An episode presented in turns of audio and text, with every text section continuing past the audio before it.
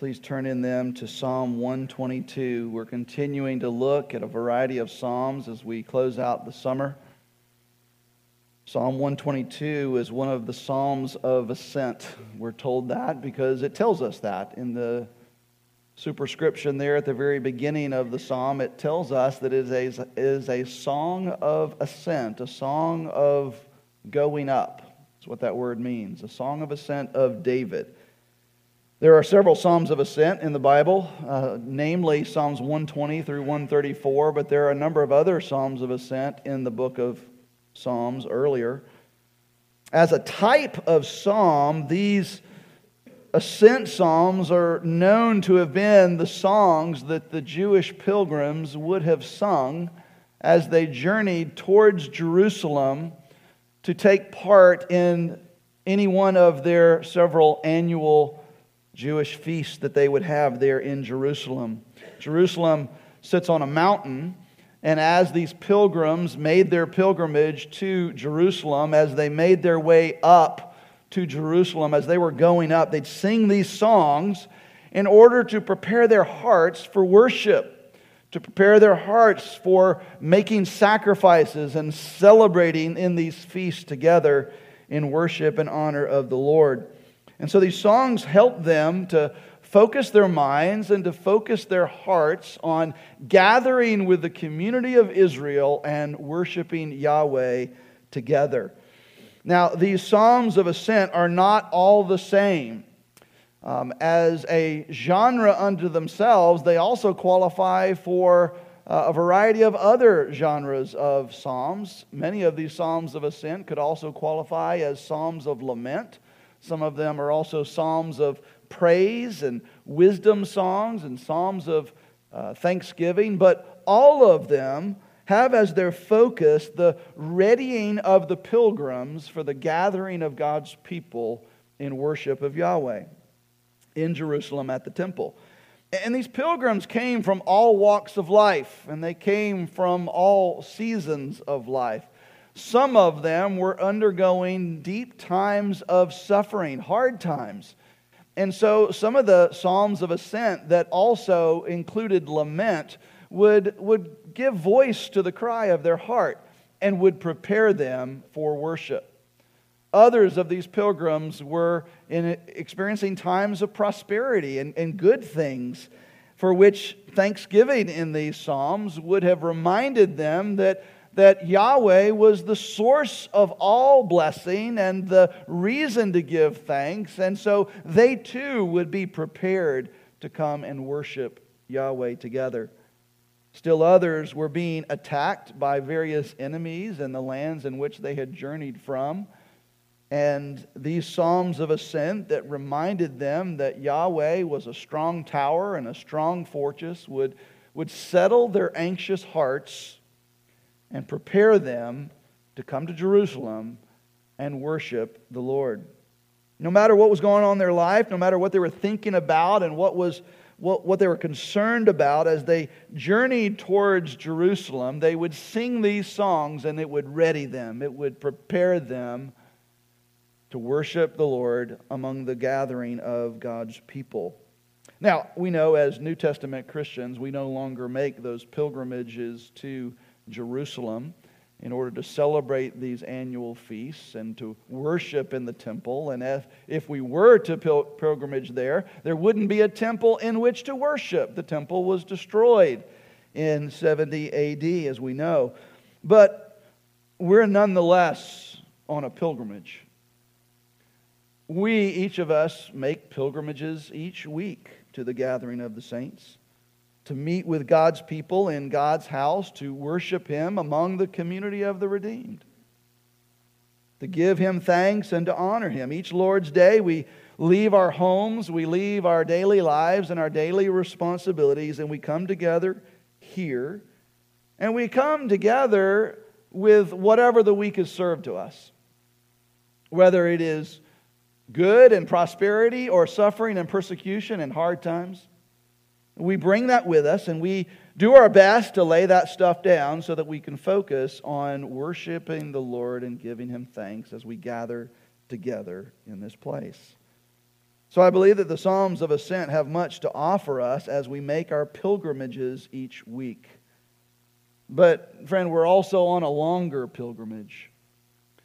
Uh, a, a, pilgrimage, a, a journey to another Jerusalem, to the city of Zion, to that to that new city of David that we sang about earlier, the new Jerusalem that will come down out of heaven in the final state. We who love Jesus and long for his return are on that journey to the new Jerusalem. And our journey towards that new Zion, like our journey each week, has many ups and downs and twists and turns. And so, these Psalms of Ascent also have much to commend of them for our journey together toward that destination. So this morning we're going to read this one of these Psalms of Ascent, namely Psalm 122, and may God bless the reading of his word. A song of ascents of David. I was glad when they said to me, Let us go to the house of the Lord. Our feet have been standing within your gates, O Jerusalem. Jerusalem, built as a city that is bound firmly together, to which the tribes go up, the tribes of the Lord, as was decreed for Israel, to give thanks to the name of the Lord.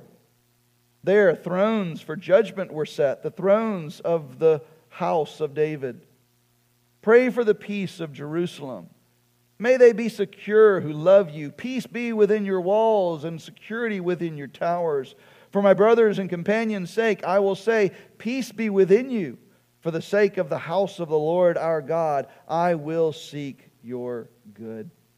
Let's pray. Father, we thank you so much for the privilege it's been this morning to worship you through song, to worship you as we see you in the bread and the juice.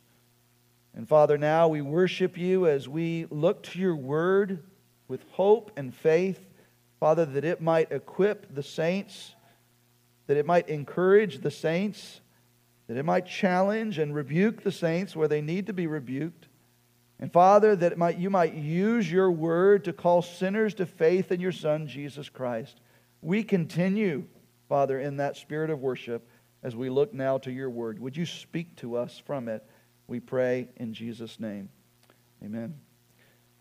Now, before we get started in unpacking some of the details of Psalm 122, we need to wrestle with the phrase, the house of the Lord. We see that phrase three times in this psalm. Twice it's mentioned the house of the Lord, once the house of David. And then it, we also see uh, Jerusalem itself referred to three additional times. And so we've got the house of the Lord, we've got Jerusalem as a city referred to multiple times here. So, what's it referring to? The house of the Lord more than likely referred to the temple itself there in Jerusalem. Whether it was the first temple that was built by David's son Solomon or whether it was the rebuilt temple, the second temple, that was built by those returning from exile. But during David's day, when he wrote this, there was no temple. There was the promise of a temple. And so perhaps as David is writing this, he's either referring here to the tabernacle that, w- that predated the temple, or under the inspiration of the Holy Spirit, he's looking forward to a day when his fellow Israelites would pilgrimage, would go on pilgrimages to the city of David, to Jerusalem, to worship in the temple that would one day stand. But as we've already mentioned, the temple no longer stands for us. It's not there. If we were to go to Jerusalem, it's not there. We don't travel to Jerusalem to worship and offer sacrifices. Why? Because Jesus has done that for us. He's gone to the city of David as the one who would sit forever on that throne, and he has offered that once for all sacrifice. No more sacrifices are needed, and so we don't even need a temple. It's not there if we were to even travel there. And so uh, I've already tipped my hand as to how I would understand this phrase. We can't understand it through just that Old Testament lens. We need a New Testament lens because the temple's not there and sacrifices aren't being offered there. So, what is that New Testament lens with which we understand Psalm 122 that gives us the key to interpreting this psalm? I think for New Testament Christians, there's, a, there's both a primary reference and a secondary reference. Or to, to understand it a different way, we can seek to understand this psalm, or particularly that phrase, the house of the Lord, by seeing a picture in the foreground and then behind that, in the distance, faded but still there, another picture in the background. The picture in the foreground, and we see it in clear focus because it's the context in which we live, is the New Testament church.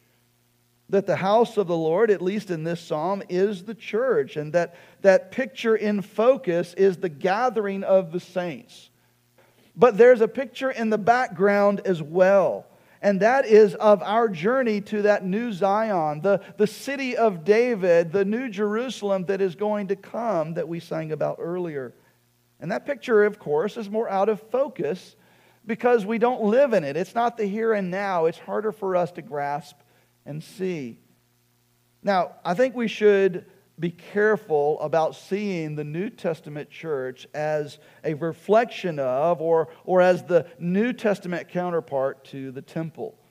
Because there is no more need for a temple. There is no need for a temple in which to offer sacrifices because Jesus offered himself as the once for all sacrifice. But, but with that warning in mind, in this instance, where the context here in Psalm 122 is clearly about God's people going on a journey to gather with other God's people in order to come together and worship God. I think that it is right and appropriate for us to read this psalm and, and hear a reference to the gathering of the saints, the ecclesia, as the New Testament calls it, the church. We certainly see the New Testament referring to the church as a house, as a temple. Peter writes in 1 Peter 2 5, You yourselves, like living stones, are being built up as a spiritual house to be a holy priesthood and to offer spiritual sacrifices acceptable to God through Jesus Christ. You're being built into a spiritual house, he says. Paul writes in Ephesians 2 So then you are no longer strangers and aliens, you are fellow citizens with the saints and members of the household of God, built on the foundation of apostles and prophets, Christ Jesus himself being the cornerstone, in whom the whole structure, talking about the church here, being joined together, grows into a holy temple in the Lord. In him you also are being built together into a dwelling place for God by the Holy Spirit. Now, when we talk about the church being the house of the Lord, we need to remind ourselves that this is not a physical temple, a physical house, but a spiritual house. You don't need a, a building to be a church. We modeled that for many years in our history as a church as we met in rented facilities here and there. You don't need a building to be a church, all you need is the gathering. The gathering of the saints, the gathering of God's people. Normally that takes place in some sort of building or structure, but the church itself is not a building. And so the reference here in Psalm 122 to the house of the Lord is not a reference to a physical place or, or uh, a place of bricks and mortar for us as New Testament readers or a cathedral of any kind, but rather simply to the gathering of the community of believers known as the church. And so that's going to be our primary means of approaching this psalm and understanding the church in the foreground. But there will always be there in the background, faded and out of focus, but still there, the eschaton, the last days, uh, the new Zion, the city of David that is going to come. Um, in, in, a place in which that new Jerusalem, in which there is no need for a temple, because Revelation reminds us that the temple is the Lord God Almighty and the Lamb. And as I mentioned earlier, all of us who claim Jesus as Lord, we're on a journey, a pilgrimage towards that city as well. And so, for the purpose of our exposition of this psalm, we'll see the church, the gathering of the saints in the foreground, but we're going to see that pilgrimage to Zion in the background as well. And, and, and, so, with that understanding of the house of the Lord, the, the meaning and structure of Psalm 122 begins to fall into place for us. I see it fall into three main sections or parts. First, in verses 1 and 2, we see David's gladness in going to the house of the Lord. Secondly, in verses 3 through 4, we see the ground or the reason for his gladness in the house of the Lord. And then in verses 6 through 9, we, we hear David call for peace and security in the house of the Lord. That first part there is about the heart. And we're going to, we're going to hear what David feels about the house of the Lord. And our aim will be to feel what he feels. And if we don't, then we will need to examine our heart. The second part is about uh, our head, our mind, our beliefs.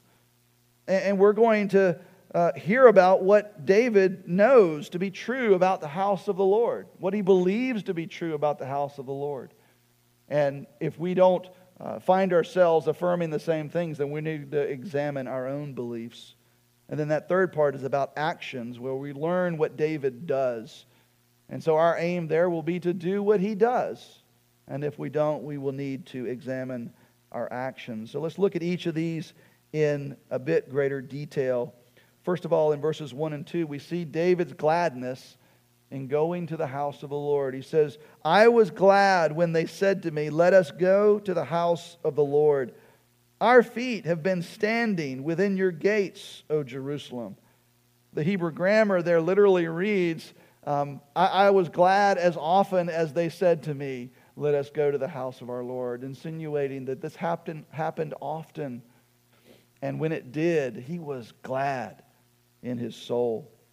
Note that David there refers to the community of God's people with plural pronouns they, us, our. But then he also refers to the individual joining with that community as he says, I was glad when they said to me, Let us go to the house of the Lord.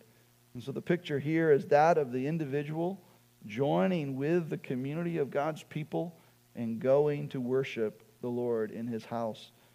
And they've, they've just arrived there in verse 2. That, that's the joy of arrival. They've been on this long journey. They've traveled far. They're tired. And now they're here. They're within the gates. And we see the, the joy exuded in him there in verses 1 and 2. He's glad.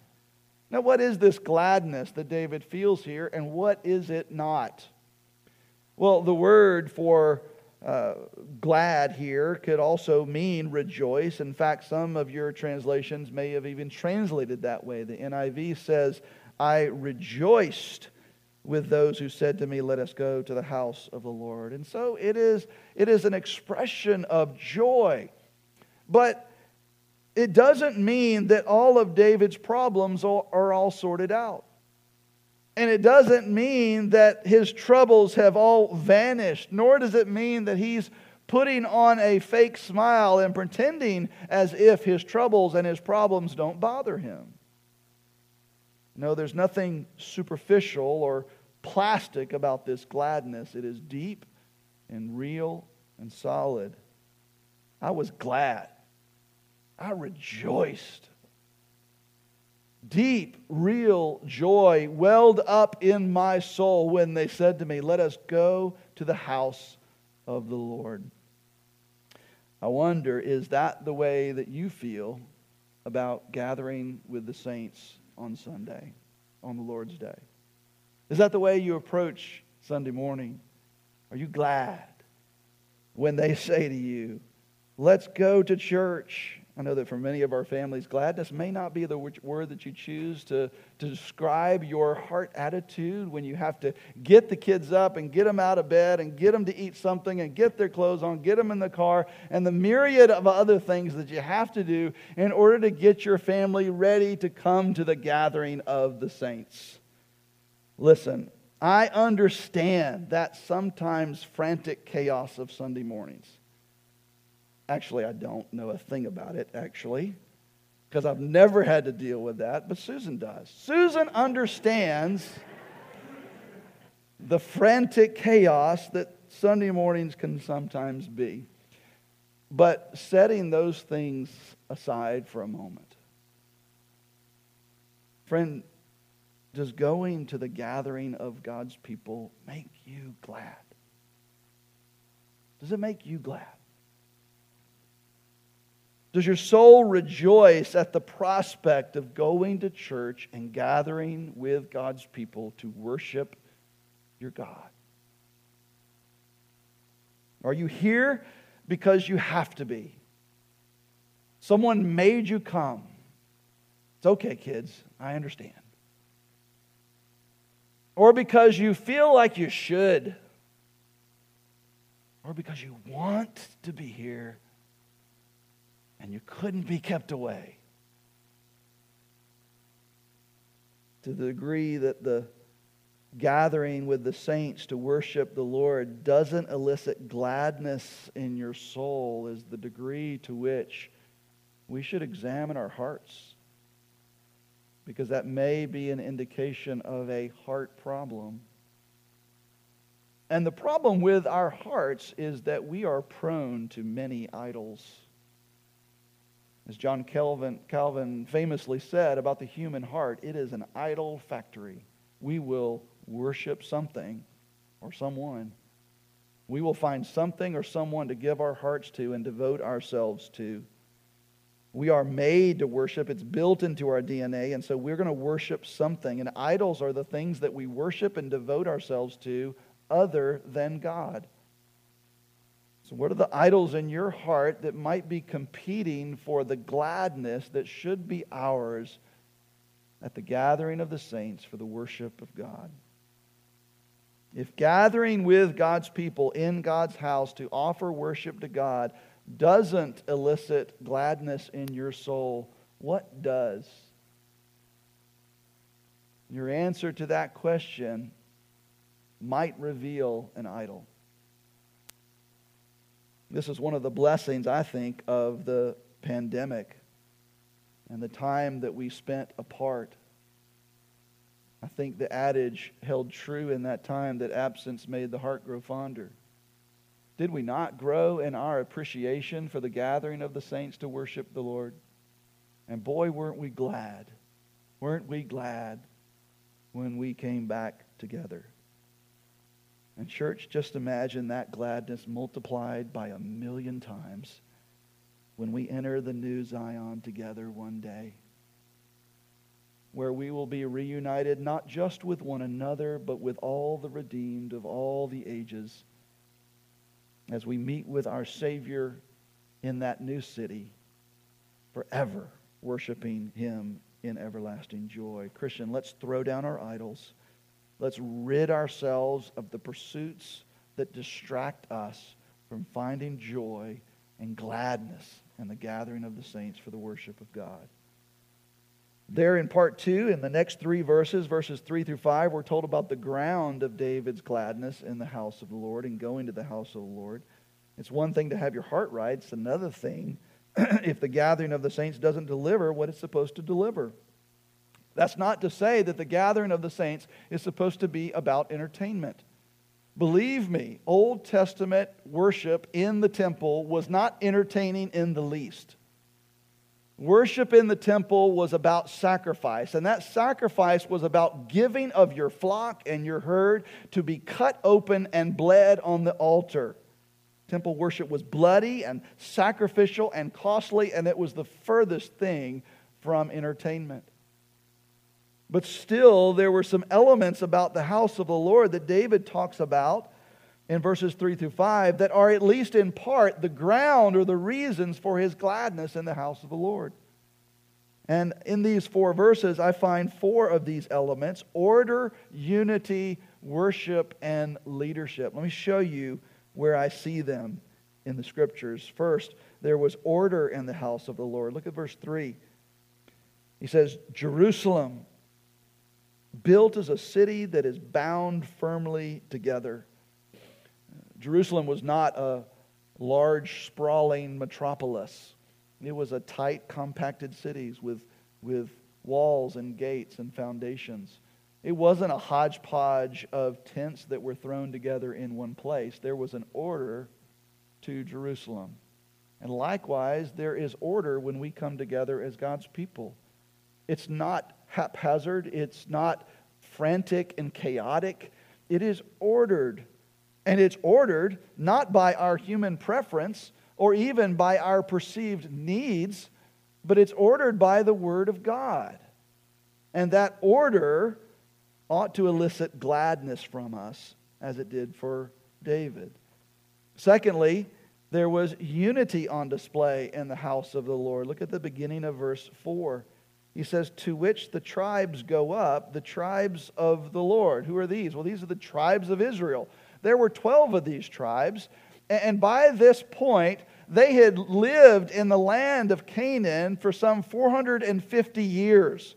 So it wasn't just the 12 sons of Jacob. This is many, many, many, many, many generations that they had lived as separate tribes in the land of Canaan.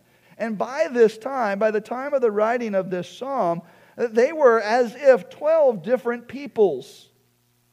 And they had their own unique customs and habits, and they were different and diverse, but they all came together for these feasts. And when they stepped within the gates of Jerusalem, they were one people.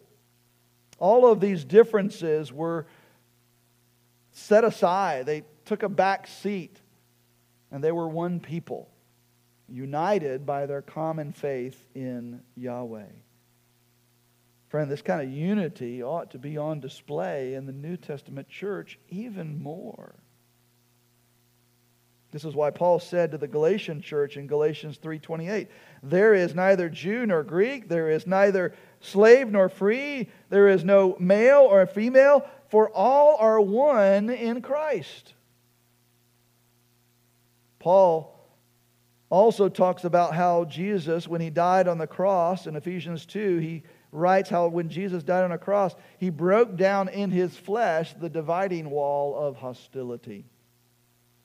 When we come to church, we, we are a diverse people, not as diverse as I would hope, not as diverse as the kingdom of heaven will be one day, but we are not all alike. Different backgrounds, different upbringings, different socioeconomic statuses, different likes, different dislikes, different personalities, and all of that. But when we gather in God's house, we are united by our common faith in the Lord Jesus Christ. We're united by the gospel itself. We are made one in Christ. And that unity not only pleases the Lord, but it makes us glad. And so there's order in the house of the Lord, there's unity in the house of the Lord, but thirdly, and most importantly, there was worship in the house of the Lord. Indeed, this was the primary reason for their gathering, as it was decreed by God Himself for them to do so. As the end of verse 4 says, as was decreed. So the 12 tribes meet and gather up in the city of David, as was decreed for Israel to give thanks to the name of the Lord. The Lord had decreed for them through the prophets and the law that they would gather as 12 tribes together in the city of David to worship God and to give him thanks. Church, the reason that we gather as God's people each Lord's Day is not primarily about building community or being encouraged in our walks with Christ or about learning more about the Bible or about getting inspired in some way, or taking part in some kind of religious practice, even that of putting something in the offering plate. No, the primary reason why we gather on the Lord's Day is to worship the God who made us for his own glory, to exalt his name to lift high the name of the one who deserves every ounce of worship we could ever offer him in a million lifetimes. We gather to glorify our glorious and sovereign Lord. In church, to quote the Venerable John Piper, God is most glorified in us when we are most satisfied in him. Which means, and don't miss this,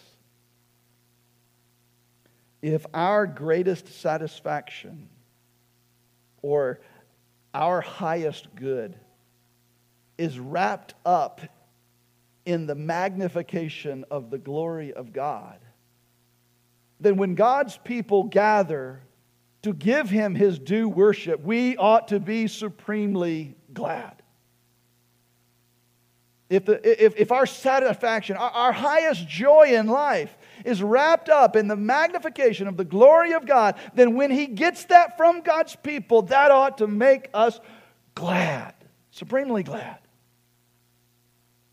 But if the worship of God among the gathering of the saints does not elicit gladness from us, or if it takes some kind of entertainment from the church to elicit that gladness from us, then we need to probably repent of worshiping something other than the God of the Bible. So there's order, there's unity, there's worship. And then the final element of the house of the Lord that David refers to in this section is leadership. There was leadership for the governing of the house of the Lord. Verse 5 There thrones for judgment were set, the thrones of the house of David. God always provided his children with leaders to shepherd them and to care for them and lead them and govern them.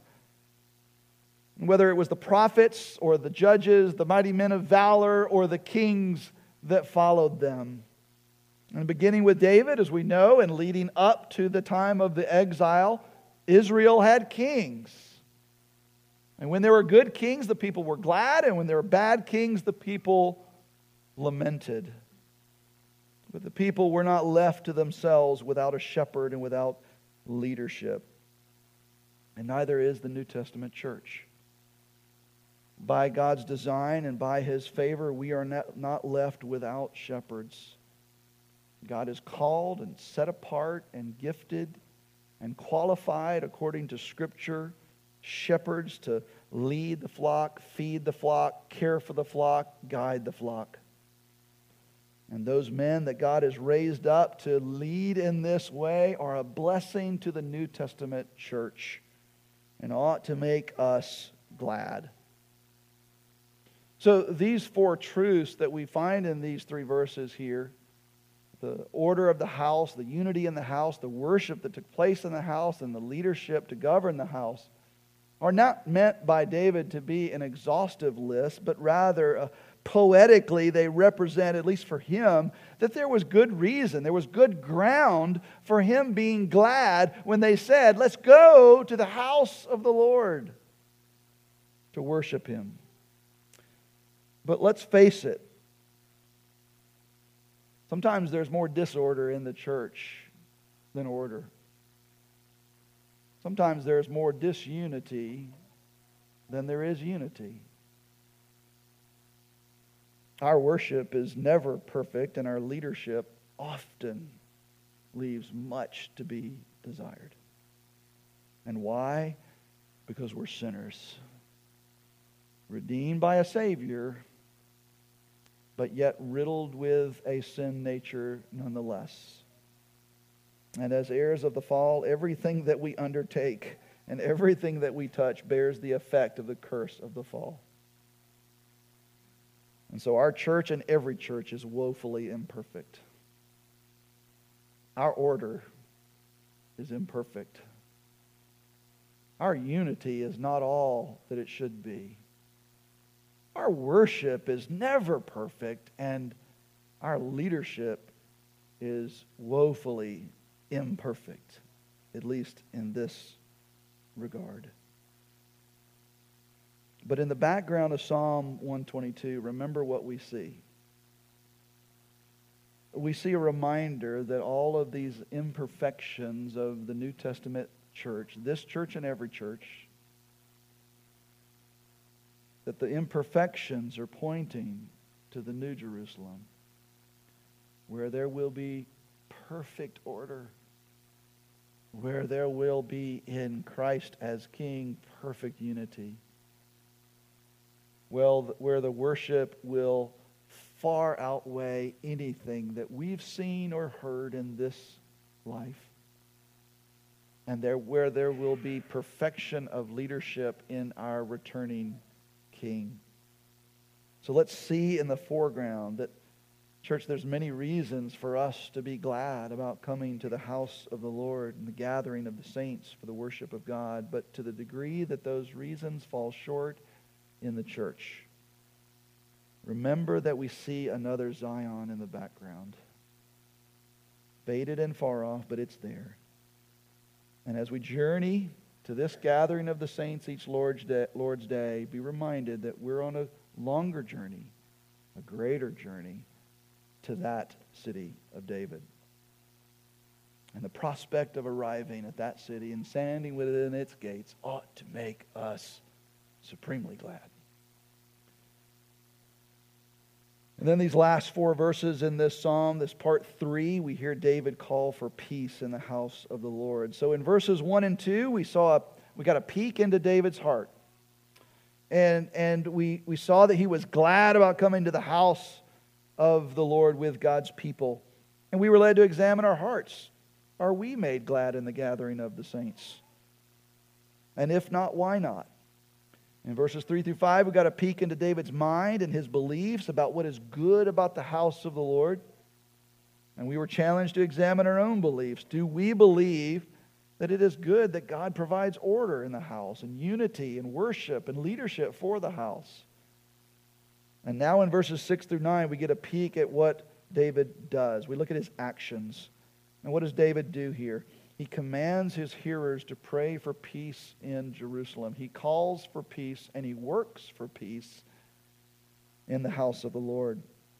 We see in verses 6 and 7 a command. He is commanding his hearers to pray for peace in Jerusalem. And again, that doesn't mean that we pray for the modern day Jerusalem for peace to be there any more than we would pray for peace here or anywhere else in the world.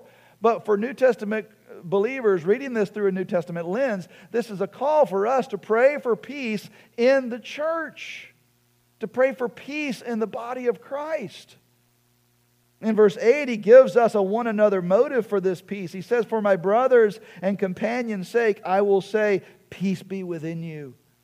And then in verse 9, we see him working, not just praying, not just calling others to pray, but working for the sake of God's people. Church, we ought to pray for and we ought to work towards peace in the body of Christ in God's house. But what is the connection here? Let's step back for a moment. What's the connection here between David's gladness and going to the house of the Lord and his calling for peace and security within the gates and walls of Jerusalem? What, What's the nature of the connection between those two thoughts? How does one affect the other? When we find joy in something, we will do whatever we have to do to keep that going. Right? And if it breaks, if it if it begins to fall into disrepair and begins to fade, we'll work hard to fix it. We'll work hard to restore it because we find joy in it. It holds true for our tri- prized possessions, it, it holds true for our most treasured relationships. Let's say you have a dear friend in which you derive much joy in that friendship with them, but something goes awry, something goes wrong, and it hurts that friendship. You will work hard to seek to restore it. I think that's what's happening here for David in these verses. He finds great joy and gladness in coming to the God's house with God's people in coming to Jerusalem and worshiping Yahweh together with God's people. But then he also sees a great need for peace in Jerusalem. And throughout most of recorded history, there has been a great need for peace in Jerusalem. There may have been a relative peace during in Jerusalem during David's day, or at least during part of his reign as king. But perhaps David is looking here over the horizon of history and he sees there the lack of peace and the turmoil and the violence within her walls. And he commands God's people to pray and work towards peace. Was it not Jesus himself who wept over Jerusalem? First in Luke 19, excuse me, Luke, Luke 13, verse 34, he says, Oh, Jerusalem, Jerusalem, the city that kills the prophets and stones those who are sent to it. Certainly doesn't sound like there was peace in Jerusalem during Jesus' day. And then Jesus weeps over Jerusalem again in Luke 19. And here he's entering into Jerusalem for the last time of his earthly ministry. Listen to verses 41 and following. When Jesus drew near and saw the city, he wept over it, saying, Would that you, even you, had known on this day the things that make for peace. He was referring to himself. But now they are hidden from your eyes, he says. For the day will come upon you when your enemies will set up a barricade around you and surround you and hem you in on every side and tear you down to the ground, you and your children within you, and they will not leave one stone upon another in you because you did not know the time of your visitation. See, a Prince of Peace was coming. David knew of it because there was no peace in Jerusalem, and there was no peace between God and man. And so God sent his Son, the Lord Jesus Christ, the gift of peace. And peace was made through atonement and sacrifice. And so, should we pray and work towards peace in the body of Christ? Without question. And perhaps that is your takeaway this morning that you would resolve yourself to be a peacemaker and a prayer of peace for our church. But, friend, there will be no perfect peace in the church this side of heaven. Because we have a sinful flesh that is driven toward war and not peace, that is driven towards self satisfaction and not self sacrifice. We have a nature that seeks to defend itself, not turn the other cheek like our Lord did.